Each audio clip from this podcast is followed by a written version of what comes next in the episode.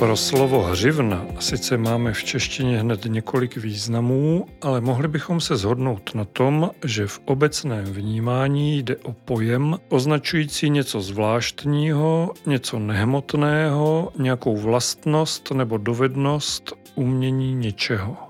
A aby toho nebylo málo, naše hřivna či hřivny nám navíc byly darované, aniž bychom si je museli jakkoliv odpracovat, zaplatit, zkrátka zasloužit.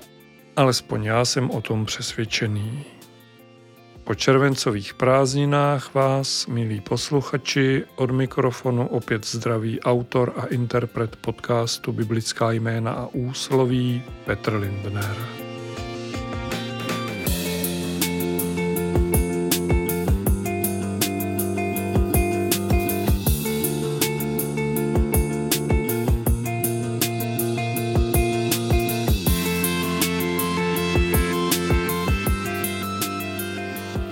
Ať v tom máme pořádek, pojďme si na začátku říct, co všechno může označovat slovo hřivna.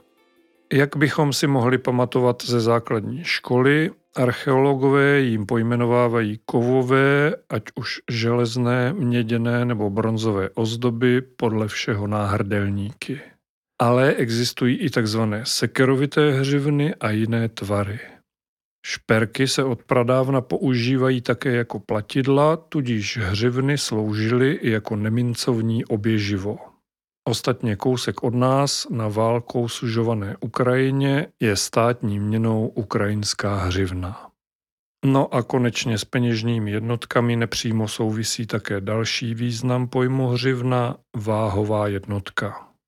Zevrubně jsem se hřivnami zabýval v psaném článku s názvem Talent od Boha a hledání pokory a Pink Floyd nádavkem, který si můžete přečíst na domovském webu tohoto podcastu na adrese biblismy.cz.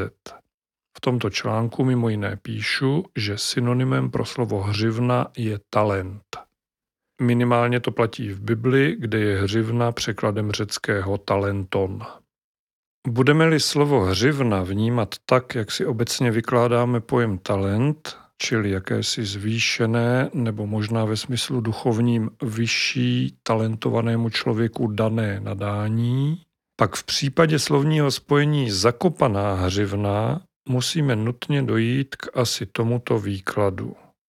Pokud někdo svou hřivnu či hřivny zakope, Znamená to, že svůj talent tak říkajíc nechal spát. Nezajímá ho, nevěnuje se tomu, na co má talent, nepracuje na jeho rozvíjení.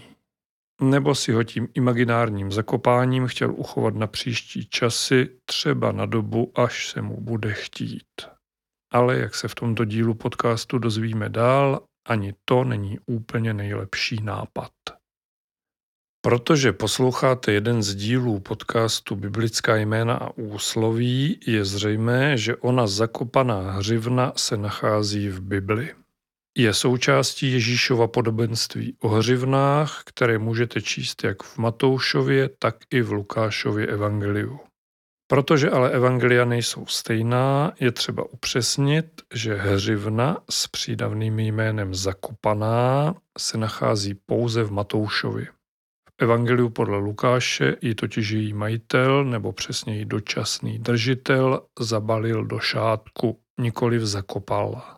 Pojďme si tedy toto podobenství přečíst podle slov evangelisty Matouše, 25. kapitola, verše 14 až 30.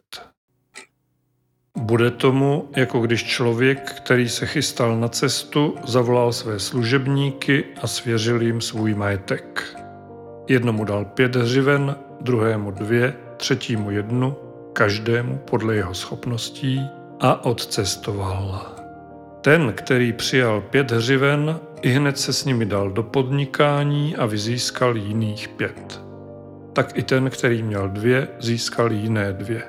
Ten, který přijal jednu, šel, vykopal jámu a ukryl peníze svého pána. Po dlouhé době se pán těch služebníků vrátil a začal účtovat. Přistoupil ten, který přijal pět hřiven, přinesl jiných pět a řekl, pane, svěřil si mi pět hřiven, hle, jiných pět jsem jimi získal. Jeho pán mu odpověděl, správně služebníku dobrý a věrný, nad málem si byl věrný, ustanovím tě nad mnohými. Vejdi a raduj se u svého pána. Přistoupil ten se dvěma hřivnami a řekl, pane, svěřil si mi dvě hřivny. Hle, jiné dvě jsem získal. Jeho pán mu odpověděl, správně služebníku dobrý a věrný. Nad málem si byl věrný, ustanovím tě nad mnohými, vejdi a raduj se u svého pána. Přistoupil i ten, který přijal jednu hřivnu a řekl, pane, poznal jsem tě, že jsi tvrdý člověk. Sklízíš, kde si nesel a sbíráš, kde si nerozsypal. Bál jsem se a proto jsem šel a ukryl tvou hřivnu v zemi. Hle, zde máš, co ti patří. Jeho pán mu odpověděl. Služebníku špatný a líný, věděl si, že žnu, kde jsem nezasel a sbírám, kde jsem nerozsypal. Měl si tedy dát mé peníze peněžníkům, abych přišel a to, co mi patří, si vybral s úrokem. Vezměte mu tu hřivnu a dejte tomu, kdo má deset hřiven. Neboť každému, kdo má, bude dáno a přidáno.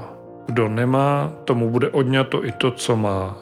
A toho neužitečného služebníka uvrhněte ven do temnot, tam bude pláč a skřípění zubů.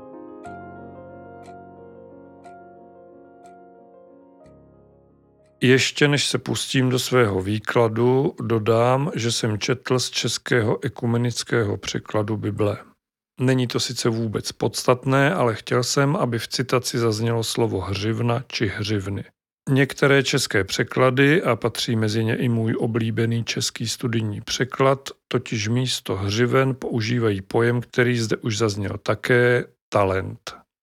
Ale jak už jsem řekl, není to vůbec podstatné a v našem případě jde o synonyma se stejným významem. Ovšem, kdybych nevěděl, že jde o podobenství, které vyslovil sám pan Ježíš Kristus, asi by mě nikdy nenapadlo mu tato slova přisoudit.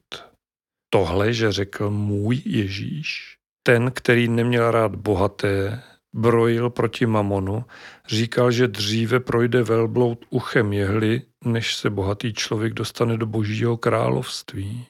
A najednou zde máme jakési ekonomicko-podnikatelské podobenství, v němž je dobrý ten, kdo umí nejlíp kšeftovat s půjčenými penězi a ten, kdo je uchová bez zhodnocení, má být uvržený do temnot, kde bude pláč a skřípění zubů.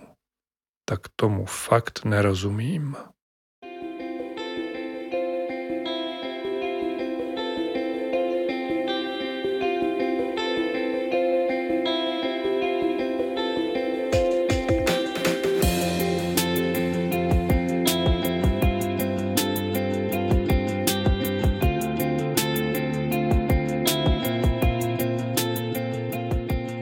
Přiznám se, že kolem tohoto biblického textu jsem docela dlouho chodil po špičkách s vědomím, že když něčemu nerozumím, nemusí to být hned špatné.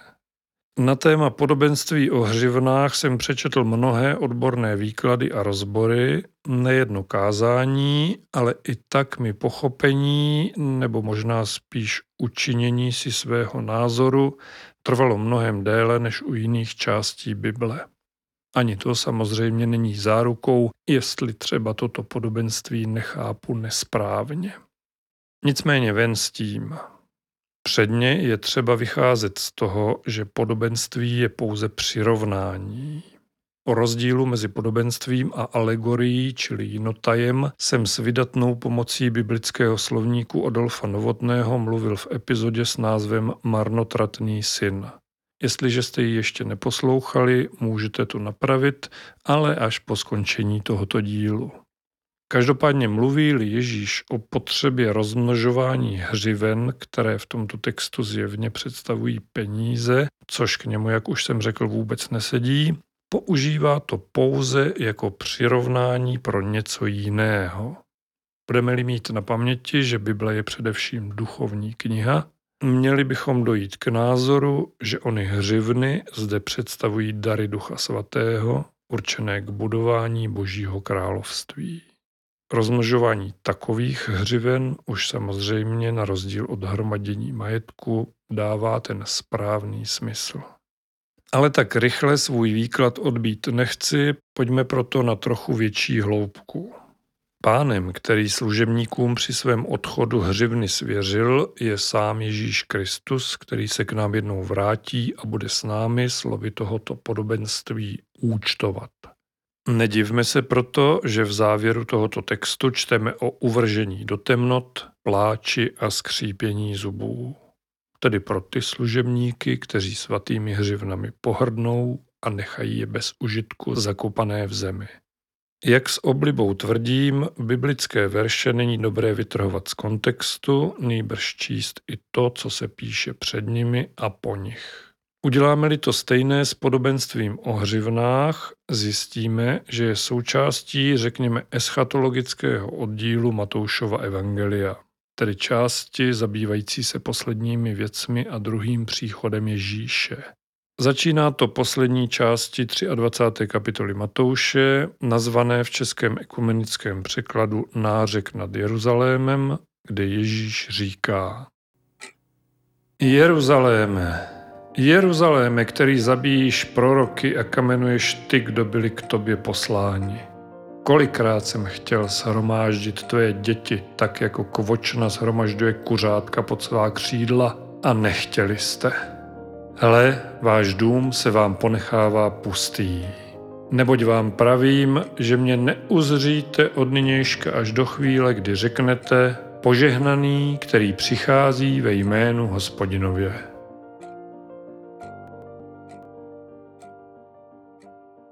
Na začátku další 24. kapitoly Ježíšovi učedníci obdivují jeruzalémské chrámy, ovšem ten jim opáčí. Amen, pravím vám, že tu nezůstane kámen na kameni, všechno bude rozmetáno. Následně učedníkům na Olivové hoře líčí, jak budou vypadat poslední časy před jeho druhým příchodem, varuje před falešnými proroky a lži mesiáši, aby svou řeč v úvozovkách proložil podobenstvím o fíkovníku a podobenstvím o věrnosti služebníků. 25. kapitola pak začíná podobenstvím o deseti družičkách, které šly v noci s lampami naproti svému ženichovi, tedy Ježíši, ale jen polovina z nich si vzala dostatek oleje do svých lamp. Po nich už přichází naše podobenství o hřivnách, aby následně vše vygradovalo podobenstvím o posledním soudu, při němž Ježíš, co by náš pastýř, ale i poslední soudce, oddělí kozly od ovcí. Tím tato eschatologická část končí, pokud tedy nepočítáme ještě první dva verše 26. kapitoly Evangelia podle Matouše, které zní Když Ježíš dokončil všechno tato slova, řekl svým učedníkům – Víte, že za dva dny budou Velikonoce a syn člověka bude vydán, aby byl ukřižován.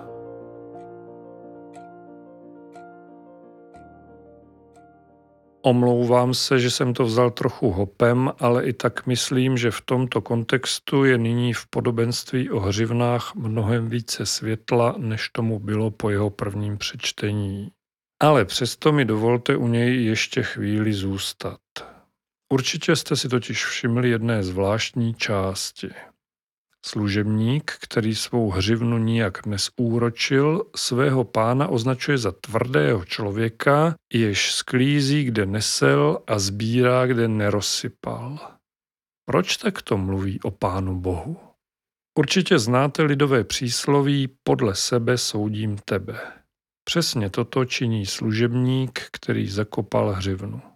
Už jen to, že si dovoluje soudit svrchovaného soudce, je opovážlivost sama o sobě. Že mu přisuzuje špatné vlastnosti, jak se zdá, pána Boha nechává klidným. Říká, věděl si, že žnu, kde jsem nezasel a sbírám, kde jsem nerozsypal. Nerozporuje tvrzení toho člověka, proč by to dělal, jenom by se tím snížil na jeho úroveň. Avšak ještě předtím ho označí za služebníka špatného a líného.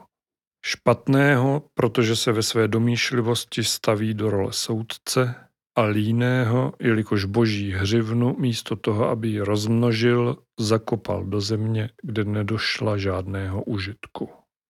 Nerad to říkám, ale občas mám pocit, že trochu zapomínáme na boží svrchovanost. Zvykli jsme si říkat, že Bůh je láska, což je samozřejmě pravda. Opájíme se pocitem, že je nám dáváno, aniž bychom si to museli odpracovat, zasloužit.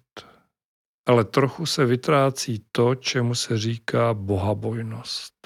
Nikoliv obavy před tím, co by nám Bůh mohl provést, ale ve smyslu jakési nejvyšší úcty ke svému stvořiteli.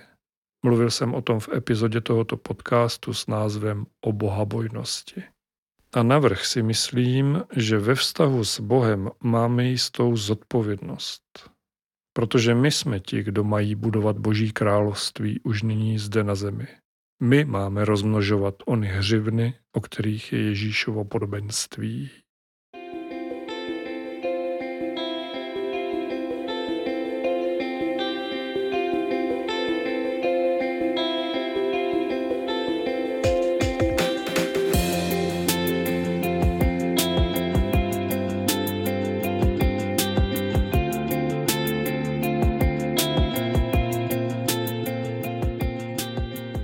Přestože bych tento díl podcastu Biblická jména a úsloví mohl pomalu vést k závěru, přece jenom bych rád ještě něco dodal. Doteď jsem mluvil o duchovních hřivnách, ale chtěl bych se dotknout i tak říkajíc světských povolání, nadání, talentů. Ano, přejdu od slova hřivny ke slovu talent, jak ho vnímáme v naší moderní době. Nemusím asi zdlouhavě vysvětlovat, že talent pravidla vnímáme jako něco pozitivního, přičemž zároveň je to něco, co může nabývat mnoha podob. O talentu často mluvíme v souvislosti s uměním. Máme talentované zpěváky, hudebníky, malíře, herce a jiné umělce. Stejně tak ale označujeme za talenty úspěšné sportovce a tak bychom mohli pokračovat dál. Talentovaní lidé ale nutně nemusí být vidět v televizi, zkrátka být obecně známí. Spousta lidí má talent třeba na vaření a předvádí ho jen svým nejbližším. Jiní mají například talent učit, což je zrovna hřivna, kterou považuji za velmi vzácnou a nedoceňovanou. Nevím, jak pán Bůh postupoval při rozdávání talentů ale znám lidi, kterým se daří všechno, na co sáhnou a jsou i tací, kteří naopak pokazí cokoliv, co se jim dostane do ruky. Možná jsou to ti, co své hřivny zakopali, ale stejně dobře to můžou být prostě jen nešikové. Pro každou činnost není třeba nutně mít hned speciální talent. Každý člověk je jiný a tak je to správně. Určitě není dobré někomu jeho talent závidět, když mě samotnému nebyl dopřán. Myslím, že bychom se měli spíše koukat na sebe než na druhé. Být si vědom toho, co nám pán Bůh daroval a to rozvíjet, čili nehezky, nečesky řečeno kultivovat. Jsem ale přesvědčený, že jeden talent dal stvořitel úplně všem lidem. Talent k lásce. Nebo možná lépe, stvořitel nám tuto hřivnu lásky chce dávat a chce to dělat plnými hrstmi. A taky si ze všeho nejvíc přeje, abychom si ji od něj co nejvíc brali a množili jako ti první dva služebníci z Ježíšova podobenství. Jinak řečeno, rozdávali ji dál. Nabídka je učiněná a je jen na nás, kolik si této hřivny lásky od Pána Boha vezmeme a jak s ní naložíme. Zakopat ji bych ale určitě nikomu nedoporučoval.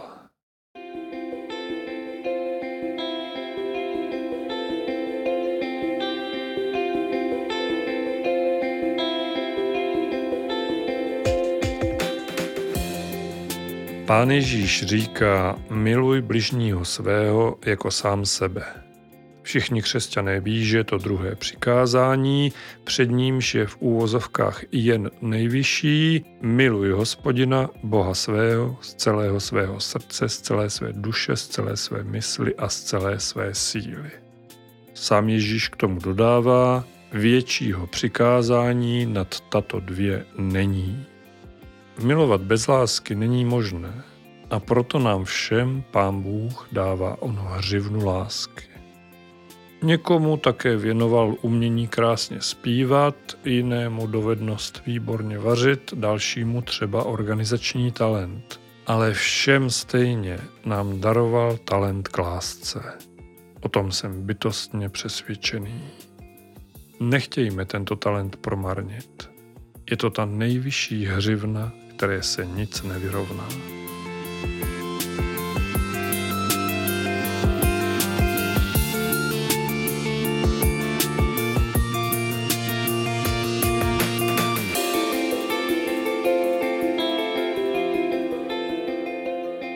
Jsme na konci tohoto dílu podcastu Biblická jména a úsloví.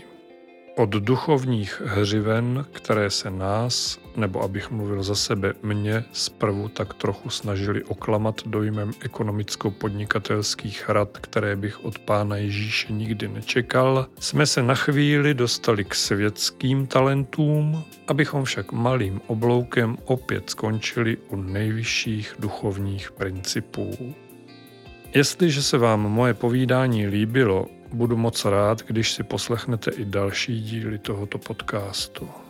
A také vám budu vděčný, když ho doporučíte svým přátelům, známým, těm, kdo mají nějaký výjimečný talent, i těm, kteří zdánlivě nemají žádný. Tedy kromě oné hřivny lásky, již pán Bůh rozdává vrchovatými hrstmi a záleží jen na nás, kolik jí přijmeme. Mějte se moc pěkně, buďte požehnaní a buďte s Bohem.